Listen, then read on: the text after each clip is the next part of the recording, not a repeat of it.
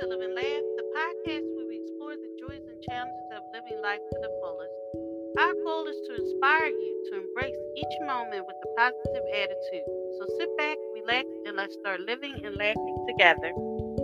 Today I have a prayer to help you forgive, and it goes like this Almighty Father, I am grateful for your love for me.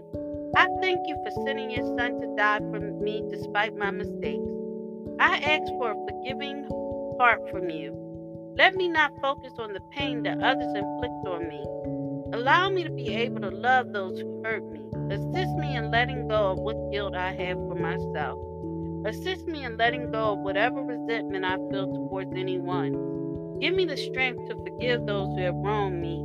Assist me in accepting myself and others just as you have loved and accepted me, despite my imperfections. In Jesus' name, I thank you for answering my prayer. Amen. Thank you for listening. If you know anyone that could benefit from this prayer, please go ahead and share it.